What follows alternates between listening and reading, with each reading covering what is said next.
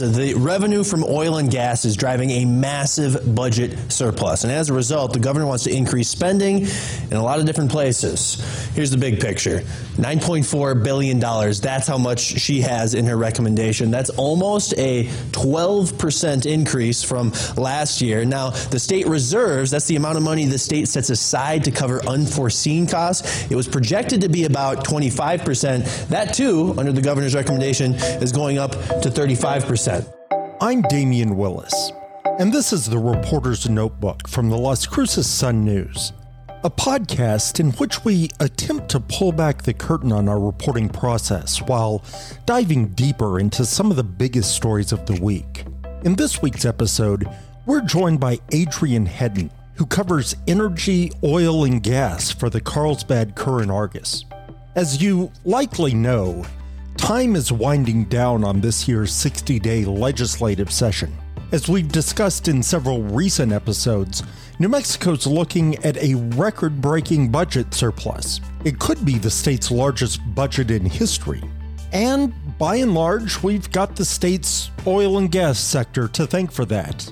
But is the goose that laid the golden egg on the chopping block? Several bills put forth this year seek to curb the oil and gas industry with further restrictions, regulations, and oversight.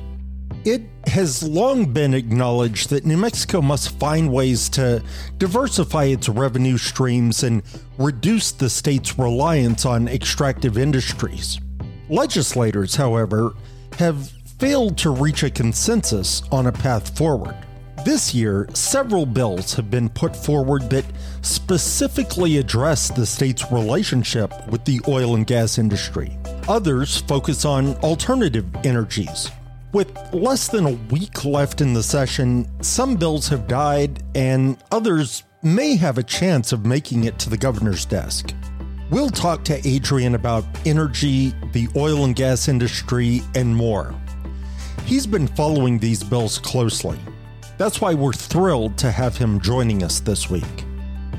First, Adrian, thanks for joining us again to talk about your reporting on this issue, which is so critical to New Mexico and uh, especially to our state's economy. Absolutely. Yeah, I mean, you know, there's been a lot of movement um, as far as oil and gas regulations and the environment, you know, during the legislative session. So we've been keeping a close eye on that. I've been thinking about this all week, and I'm not really sure how best to tackle this topic first, there are a lot of moving parts and, and things are changing by the hour. Some bills are still alive, some may be on life support, and others seem to have no chance of reaching the governor's desk at all. I should note for our listeners that we're recording this on Thursday, March 9th, and the session comes to an end at noon on Saturday, March 18th. So a little over a week from now. Adrian, maybe we should just start by looking at the bills that seem to have the best chances of passing. Yeah, I, I yeah, I could start off um, just an area that's seen a lot of uh, success, um, both Democrat and Republican initiatives so far has been wildfires. Um, there's been a lot of bills tied to wildfires in this session, mostly, I think, in direct response to the one the ones that we saw last spring that were record breaking. You know, the Calf Canyon Hermit's Peak fire, uh, the Black Fire, both three hundred thousand plus acres. You know, and other ones um, like the McBride fire that was smaller, but frankly was was I think the only one that was actually fatal. Uh, two people right. died in that fire up by Ruidoso. So there's been a lot of bills around around that. Um, they had recovery funds. Uh, I think it was about hundred million dollars in in funding for Calf Canyon recovery that allowed the state to provide uh, no interest loans to communities that would then be paid back when the federal recovery funds come in. Um, so that was Senate Bill six. That that's passed. That's chaptered, signed into law happened pretty quickly. I think almost unanimous support in the House and Senate.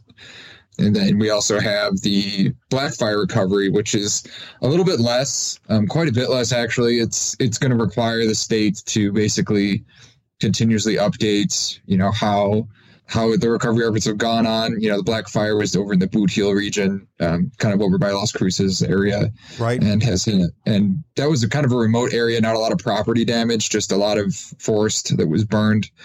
So, you know, that's a Republican led bill. Um, Senator Crystal Diamond, I believe, um, introduced that, and it's been moving through the through the through the Senate. Um, it's on the Senate floor right now. You know, other ones, you know, McBride Fire Recovery that passed the Senate. Um, that that provided a lot of funds for that. And then another one that was sort of surprising was Senate Bill 21, which was introduced by Senator Ron Griggs of Alamogordo placed a ban on prescribed burns, which was, you know, the cause of the Calf Canyon uh, Hermit's Peak fire. So it placed a ban on prescribed burns um, during uh, spring originally. So March through May, would have banned all prescribed burns. It actually faced a lot of opposition from agriculture ranchers, you know, who use this as a tool to manage their their land. And that's kind of the time they do it. And, and so you can see how that created a problem. So they tabled that bill initially in Senate uh, Conservation Committee, but then brought it back, which doesn't happen very often, um, with an amendment that just banned it on red flag days. So, you know, they reached a compromise there uh, between parties, passed the Senate, now it's in the House. So that one has a lot of momentum. So, yeah, I mean, overall, you're seeing a lot of success. You know, there's the Wildfire Recovery Act, that's Senate Bill 268, that's been moving through, that allows anyone New Mexicans who've lost any property or anything like that from wildfires that allows them able to make a claim for damages to the state. So I think I really think that all of these historic fires were kind of a wake up call and did yeah. go a long way toward bringing these legislators together to actually do something, you know, to take some action.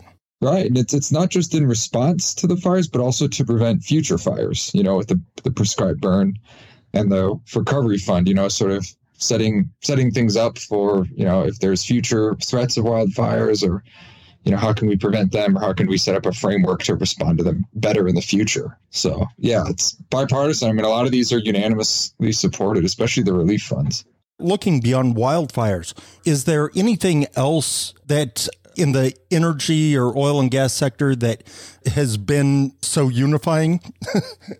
yeah, you know that's that's a hard that's a hard thing, especially with oil and gas, energy, um, the state you know efforts by you know the Democrats and the Lujan Grisham administration to transition to cleaner energy. You know that creates a very polarizing debate where you have uh, you know lawmakers from southeast New Mexico, you know from the oil field basically who are basically playing you know, I've spoken to them. They they're playing def- defense. They say the industry usually in these sessions. You know, and it's it's controlled by the Democrats. So on a lot of these committees, they hold really strong majorities, and Republicans will challenge bills, question bills, but in the end, they they usually don't. They usually can't block them. they have a hard time with that. Right. the way the setup is. There was one interesting bipartisan moment I found during a, a, bill that I just wrote about today. It was a House bill that would offer House Bill 350 that would offer tax credits to um, oil and gas operators that install uh, gas capture equipment on their wells. Um, it would give them twelve thousand dollars a well for installing that, and that's quite a lot. I mean. When you take twelve thousand times one hundred and ten thousand wells in New Mexico, it's yeah. you know, yeah, could be a lot a big tax break for the industry i guess is is how it's characterized. Is that something that do you have a sense the industry would actually take advantage of those rebates? Yeah and and these devices um they're uh vapor removal units. They've already been widely used and uh, they it behooves the industry to put them on after you know the new regulations um, from the Environment Department and the Oil Conservation Division that's calling for more gas capture. Um, they're required now to capture 98% of produced gas by 2026. So, you know, Democrats are like, this is something they should already be doing. Why are we paying them to do it? Republicans are saying we're trying to make the regulations financially viable. And so, you know, that bill was sponsored by Jim Townsend from uh, you know, Artesia and a couple other Republicans from the area. It was initially blocked, but then they amended it again, adding a cap to how much the state could spend per year on it. I think it's yeah, like 100 million or something. And then they, uh, you know, said it would sunset in 2028. And so now that passed its committee. So, you know, those those are interesting bipartisan moments, you know, around the environmental sphere. As is the case every year, uh, there have also been some bills that have failed to gain traction. Sure. Do any of those stand out to you? Yeah, well, they they did introduce the um, Green Amendment, as they call it. You know, the the it's a it's a joint resolution, and they have one in the Senate and in the House. Basically, what that does is it puts language into the well, it puts out a ballot question that allows voters to vote on adding language to the state constitution specifying that we have a right to a clean environment. The concern there is that it would open up uh, the state for to, to lawsuits. You know, to, that you know then environmental policy would be determined by the courts, not the legislature. Well, that's that's also what we saw happen in education with the Yazzie Martinez case. You know, yeah, exactly. Yeah, it was it was a failure to meet the requirements of the state's constitution. So, getting a bill of rights, you know, a, a right to a clean environment into the state's constitution, certainly it stands to reason that it would open that door. Yeah, and you know slow development especially when we're doing renewable energy trying to build new transmission lines things like that so that had a lot of opposition from not just republicans but you know developers but i was surprised i spoke to some people from the renewable energy um, industry that were really concerned if that passed and um, so that was introduced in the senate rules committee and it hasn't really moved you know they rolled it i think it's likely tabled at this point. Same thing with the House one. Doesn't look like we're gonna we're gonna see that happen this year. And it's I think the third, second or third year they've done it. They've tried it. So um, that that's one thing that doesn't doesn't seem like it's going to go forward. Very high priority, right? Profile thing, you know. Is there uh, anything else? Uh, any other things that have fizzled out that caught your eye? Mm, well, uh, yeah, our Representative Townsend also had kind of a novel approach to uh, you know, oil and gas and energy transition, hoping to uh, House Bill 96. He they wanted to classify natural gas basically as renewable energy. Um, so you know that was shot down pretty quickly by Democrats that said, you know, natural fossil fuel natural gas is not renewable energy. Townsend said, you know, he knows that, but you know, in order to support natural gas during the transition to get the same kind of, you know, tax benefits and, and incentives, you know, we should add it to the list. But they said, well, we don't want to have inaccurate statements in our state laws. yeah, that is interesting. Uh, have you been surprised by anything that's happened in the first seven weeks of the session? Any bills you expected might pass, but flamed out early, or uh, or vice versa? Well, um, I, I, one, one thing that's pretty impactful for Southeast New Mexico, and, and you know, people say for, for the state overall, it was, uh, you know, this project to store spent nuclear fuel, you know, near Carlsbad and Hobbs. Um, that's the Holtec International um, proposal. Basically, what this would do, this bill would block that project and, you know, require that the the, the state consent for any similar project to be built. Um, also, that the federal government must have a permanent repository in place in order to to be able to do what Holtec wants to do, which is temporary storage.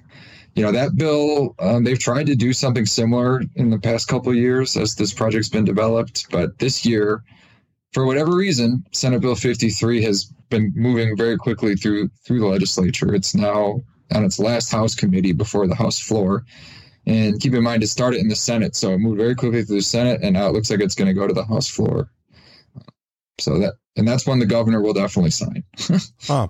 So basically, the idea is don't bring it to New Mexico and say you're going to store it temporarily without having a federal repository already built that will be its permanent home. Exactly. Yeah. This project is um, very broadly supported in among like city council members and, and the mayors of Carlsbad and Hobbs and the various and the two counties, but has faced a lot of opposition around the state and from around the country. Frankly, um, people are pretty concerned. Basically, they would be taking spent nuclear fuel from power plants around the country and, and moving it via rail um, all into southeast New Mexico, storing it on the surface and um, planning to move it to a permanent repository at some point in the future. You know, we've seen recently uh, how uh, reliable rail transportation is. You know, it, it, trains don't crash. Yeah, yeah, that was something I was looking at today actually um, for a separate story on this. Is, is you know, as the uh, New Mexico or the uh, U.S. Department of Transportation is calling for tighter safety regulations with all the derailments back east some of the opponents of this Holtec project are asking for them to look at transporting radioactive material, you know, kind of under the um, on the backdrop of of this Holtec project. Yeah, I think there was just another 30 car derailment today in Georgia. Wow. So, Yeah. I mean, it seems to be happening with some frequency. Well, certainly with uh, more frequency than a lot of people would be comfortable with if they're transporting nuclear waste. Certainly, yeah, and and you know Senator Steinborn, the sponsor of that bill, points out too that you know that waste would come via rail from all over the country, th- you know, all through New Mexico, but it would all converge in Clovis at the rail spur, and then it would all come to Carlsbad, and so you know that concentration of risk in his mind is just unacceptable for the region, and so you know if the state doesn't expressly consent to this project, then that bill would basically ban the Environment Department from issuing any sort of permits it would need to operate. Is there anything else that uh, surprised you? Either direction? Yeah, um, there's a couple bills around solar power that are kind of interesting. Um, Senator uh, Bill Soules, who's I think from Las Cruces, Right. introduced two bills that have kind of slowed down. They seemed like they had a lot of momentum, but he's he's a big supporter of you know renewable energy, solar power, that kind of thing. So he had Senate Bill 60 that would require solar power systems in all new public schools, um, and it sets certain amount how much power, how much of the school's power they have to provide. You know that passed Senate Education Committee on a pretty successful uh, meeting. I thought it sounded like there was a lot of support for that, a lot of compromise going on with the with the schools and the superintendents who spoke. But it's been sitting in Senate Finance since January, so kind of interesting. You know, I, I know that some of these secondary committees, like Senate Finance, you know, everything kind of goes through, you know, these committees that are sort of thematically linked to them, and then they have to go either basically through the finance of the judiciary, and you know, they get held up Right. that. And I think that's that's the case. here. Senator Soules was actually our guest last week on the podcast. Oh, cool. Yeah, I'd like to ask him what he thinks about these. Um, he also had another bill that uh, would require 75% of state vehicles be electric by 2030. You know, and I think that's viewed as a pretty big ask, especially when you consider state police and people like that. So he was he was negotiating with that, and you know that got through Senate Transportation as well. But um, yeah, it's been sitting in finance. so, Um, imagine that. yeah, since January as well. So The energy sector is an interesting one legislatively, particularly when it comes to extractive energies like drilling and mining. It's so closely intertwined with climate change and the environment. And the push toward investing in clean energy alternatives seems to be growing. And yet, legislatively, we haven't seen a ton of movement. Do you want to share your thoughts on this? Yeah, yeah, and you know, I think um, when it comes to talking about it, you know, passing bills like the uh, you know the Energy Transition Act, um, which was 2019, that they you know always tout is we got to do things to try to meet these requirements of zero you know carbon free energy by 2045. You know, they there- there's you know those sort of broad ideas sound good, but then when it comes to actually funding some of this stuff, you know, lawmakers are a little more cautious about providing tax incentives and and things like that. Uh, as far as uh, oil and gas, you know, there have been bills that would raise basically the costs of that companies pay to the state to, to operate. Um, it just had one uh, Senate Bill 164 that would raise oil and gas royalty rates so that companies that drill for oil on state land would have to take a quarter of the value and give it to the state trust, you know, to the state land office. So, you know, that's that's moving on to the Senate floor.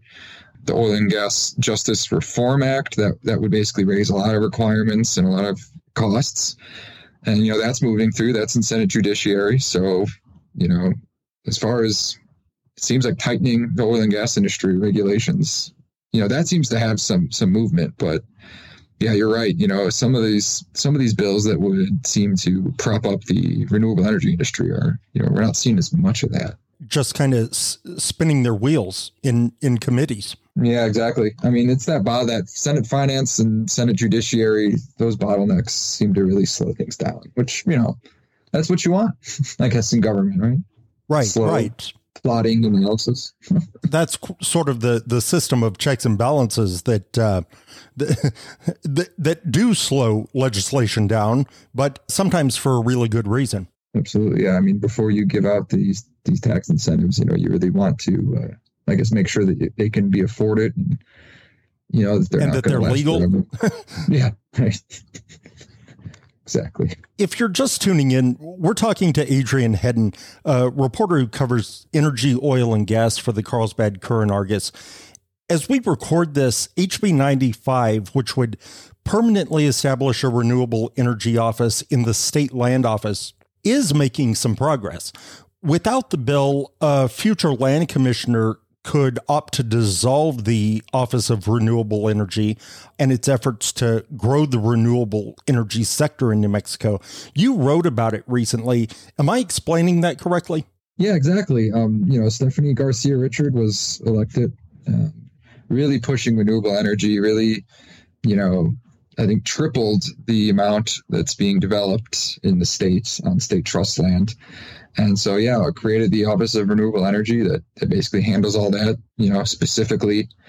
You know, it's become a pretty big, uh, pretty big priority of hers. And um, I don't think they want to see that go away, even if the administration changes. So, yeah, that's another one of those. Is the presence of the Office of Renewable Energy felt down in your neck of the woods uh, in the southeast part of the state? Um, you know, we, uh, we, we've seen a fair amount. Um, as far as renewable energy in general, you know, sometimes we, we do see some of these wind turbines going through town on, on the back of big flatbed trucks. It's kind of cool. The state uh, renewable energy office, you know, I recently toured a solar farm being built by uh, one of the big oil companies that they were a big part of. So, yeah, I think that's that that has definitely had an effect. If you go up more Lincoln Torrance County area, they've got just massive wind turbines, you know, wind farms all over the place. I'm going to be actually driving up to uh, Portales at the end of the month for another story and going through that area too. You see, kind of excited to see if it's grown even more than last time because there is it is quite quite a growth in eastern New Mexico as far as renewable yeah. energy. I think the state land office has a lot to do with that. I grew up uh, in Fort Sumner, and uh, now whenever I go back, there are wind turbines all over the place. Yeah, yeah, you know, and it's it's I guess it's it's good for that industry and for New Mexico's climate change goals. But you know, I have to think, you know, when I was driving from Lovington to Portales, you know, that little stretch heading north, you know, you know, you see all these this massive prairie that's just now covered in wind farms. yeah. So you wonder about the guy who's got the house that used to have this undisturbed prairie. Now it's full of these turbines. Yeah, absolutely. It's kind of loosely related, and we've talked about it before on this podcast, but nuclear waste disposal, also a part of the conversation. You touched on it earlier, but of course, it's a really big deal down in your area. Is there any other legislation moving forward beyond what we already discussed? Beyond uh, uh, Senate Bill 53. I mean, that that's the main one um, as, as far as specifically tied to the nuclear industry and nuclear waste. You know that that bill has multiple facets to it. Um, there's not only the the block of Holtec project, you know, the the, the um, consent issue that we touched on, but it would also expand the um, radioactive. It's like the radioactive consultation task force or some something like that. They're, the state's radioactive task force to include membership, uh, you know, from you know indigenous groups from the i think from the state land office you know it, would expand that membership. It would expand the task force's uh, authority to oversee not just um, government owned facilities like uh, like the waste isolation pilot plant but also private ones like Holtec's. Right. Um, you know it, it would uh, require the task force meet like i think annually or twice a year which is right now it, i don't think it i think it's only met a handful of times since it was created. So you know, and, and Steinborn, the sponsor, he chairs that committee, so he's he's trying to give himself a little more teeth, I think, specifically um, around this Holtec facility. Historically, that nuclear waste storage has been pretty concentrated in southeast New Mexico. Meanwhile, in the opposite corner, the northwest corner of the state, the conversation's been around hydrogen development. As right. someone who really doesn't know a whole lot about hydrogen production or extraction or however they do it. Can can you explain it to me like I'm a, a fourth grader? Yeah, yeah. So hydrogen um, can be used, you know, as, as a form of power, um, and there's multiple ways to extract it. The, the, I think the most common has been from fossil fuel, natural gas, and you know, so bills um, that they had last year that incentivized hydrogen development. Opponents, you know, from the environmental community were against it because they felt like it would prop up the natural gas industry, which they didn't want. You know, hydrogen can also be extracted from water using, uh, you know, various forms of energy. I think the green hydrogen requires that green hydrogen, which is ideal for the environmentalists, requires that it use renewable energy to generate the power needed to extract the, the hydrogen, you know, from obviously not an extracted source like natural gas and also include uh, carbon capture. So any emissions that are generated are sequestered. So yeah, I mean, hydrogen is an interesting issue. It can be. It sounds like it can be either really good for the environment or really bad for the environment. Just depending on, on on how it's done. Yeah, the form. Yeah.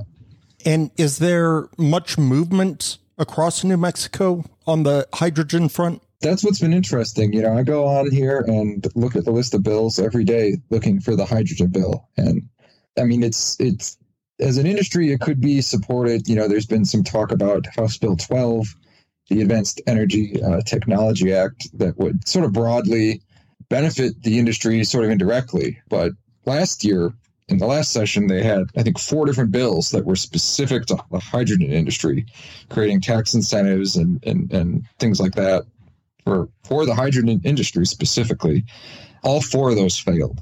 It was quite a defeat um, for um, lawmakers who supported that, and the governor even called for it. So, for for the hydrogen uh, to grow. So, you know, haven't been waiting to see if they're going to introduce any more hydrogen bills, but like you said, we're almost 10 days out. Yeah. yeah. Time's ticking. If it got one committee assignment, it may not have time to, to make it through at this point. Exactly. Exactly. But, well, um, but, you know, New Mexico's not giving up on it, though. Um, the state joined sort of a coalition, I think, of four other Western states to team together to try to apply for some of the federal funds that have been offered to develop hydrogen hubs around the country. So these are like regional hubs that are based around hydrogen. And uh, I know that there's been, it looks like the money might be going to some areas on the eastern side of the country, but uh, New Mexico and the governor and governors of a few other, I think I want to say Wyoming, Colorado, maybe Nevada are targeting this money as a team. And and so maybe that's kind of where the priority is now, not so much in the state law. Gotcha. Gotcha. Before I let you go, we've spoken in the past about the oil and gas industry's boomer bust nature. You know, it's it's feast or famine. I read a recent Albuquerque Journal editorial that called this the state's latest and possibly last boom cycle. Yeah. You follow oil and gas really, really closely. And all of the legislators I asked about that assertion basically said, I wish I had their crystal ball. While I know you also don't have a crystal ball, I wonder where you see the industry going in the short term. Yeah, well, um, I think in the short term, prices are going to remain high. You know, with Russia's uh, removal from the market after you, the Ukraine invasion, especially the uh, natural gas industry is is seeing a lot more strain on American producers.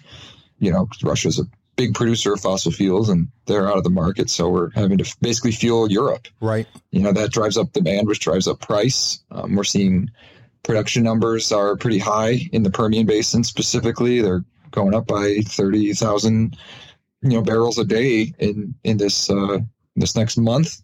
Prices are above pre-pandemic levels. We're in, consistently in the 70s and 80s, which is even before the pandemic, which led to that historic bust. Right. We were you know, in the 50 $60 range. So, you know, you look at gasoline prices still over $3. So it's, you know, in the short term, the next year or two, um, you know, I think we're going to continue to see it be high. As for like the next decade or so, there have been some talk that we might hit peak demand in the next few years. The world as a whole is embracing more renewable alternative sources of fuel. So, you know, you might start seeing that demand fall off as these other industries and energy supplies uh, rise to prominence. So, yeah, I think a lot of lawmakers are hoping to try to insulate New Mexico from from you know the boom and bust cycle, trying to diversify the economy, and that's what you know a lot of this a lot of these bills are about. I think the sense I get is that uh, in many high-ranking uh, legislators in Santa Fe have told me that they're very, very cognizant when they're sitting on an historically large right. budget surplus, but they're very aware that uh, it needs to be spent in non-recurring funds to the degree that it can. Exactly. They they don't want to build this into the budget year after year after year and not know what's going to happen with oil and gas. Exactly. You know, I mean, things like giving uh, teachers raises using oil money is, you know, I think draws some concern because when oil busts, you know, five, ten years down the road, what, what are we going to, how are we going to pay for them then? Right. There was a, there was a time not long ago when the state was worried about making payroll. Yeah, right. And and one lawmaker told me that they may have even been writing bad checks at one point. Wow. Yeah. Well, you know, keep in mind that during the pandemic, when oil plummeted, um, we went from you know multi-billion dollar surplus to 400 billion dollar deficit. Right. So you know the money can, yeah, and I think that's that's a good point. You don't want to develop programs that you know, you say you have all this extra money and you develop all these great new programs that are essential services like education or healthcare, and then oil busts. It's it is cyclical, you know. I don't think that's that can be debated. And it's it's also really hard, Adrian, to to invest in non-recurring items, you know, infrastructure like like uh, early childhood care centers or right, schools or things like that. Roads, uh, roads, um, broadband, because you know those broadband towers have to be maintained. The roads have to be maintained. The early childhood centers have to be staffed, and that's going to happen year after year after year. So it's really hard to spend money one time and not create a scenario where you have to keep spending money every year. Yeah, yeah, in government, yeah. I mean, that's got to be frustrating for these people, these lawmakers and government officials that have all this money and then have to be, you know, not really know how to use it. right. You know, could be gone in the next couple of years. I mean, even if we don't hit peak demand and even if the industry doesn't end, it's still going to be f- fluctuating. And right? everyone has ideas, some really great ideas about how to invest this money. But you really have to look five or 10 years down the road when you're doing that. And sometimes, you know, it's just not a chance that they're, they feel comfortable taking. Yeah. Yeah, no, I can see that. Yeah, it's a tough job. I, I don't envy them in Santa Fe. um, is there anything else you want to add that we haven't touched on, Adrian? Um, no, I, I think we uh, those are the main things. Um, another bill that's kind of interesting up in Farmington area in the north northwest corner. You know, they're they're trying to remediate that San Juan generating station. This is not something that I've covered a lot, but I sort of dipped my toes in it, did a story on it, and uh, I mean, wow! You, you talk about a community that is has a big issue with this coal fire power plant that they're closing. You know, I mean, that's that's going to be interesting to watch. Um, the state would basically require New Mexico to oversee it, and you know that's going to open the state up to a lot of liabilities as you know trying to prevent water pollution. You know, in, right. in the Navajo Nation, things like that.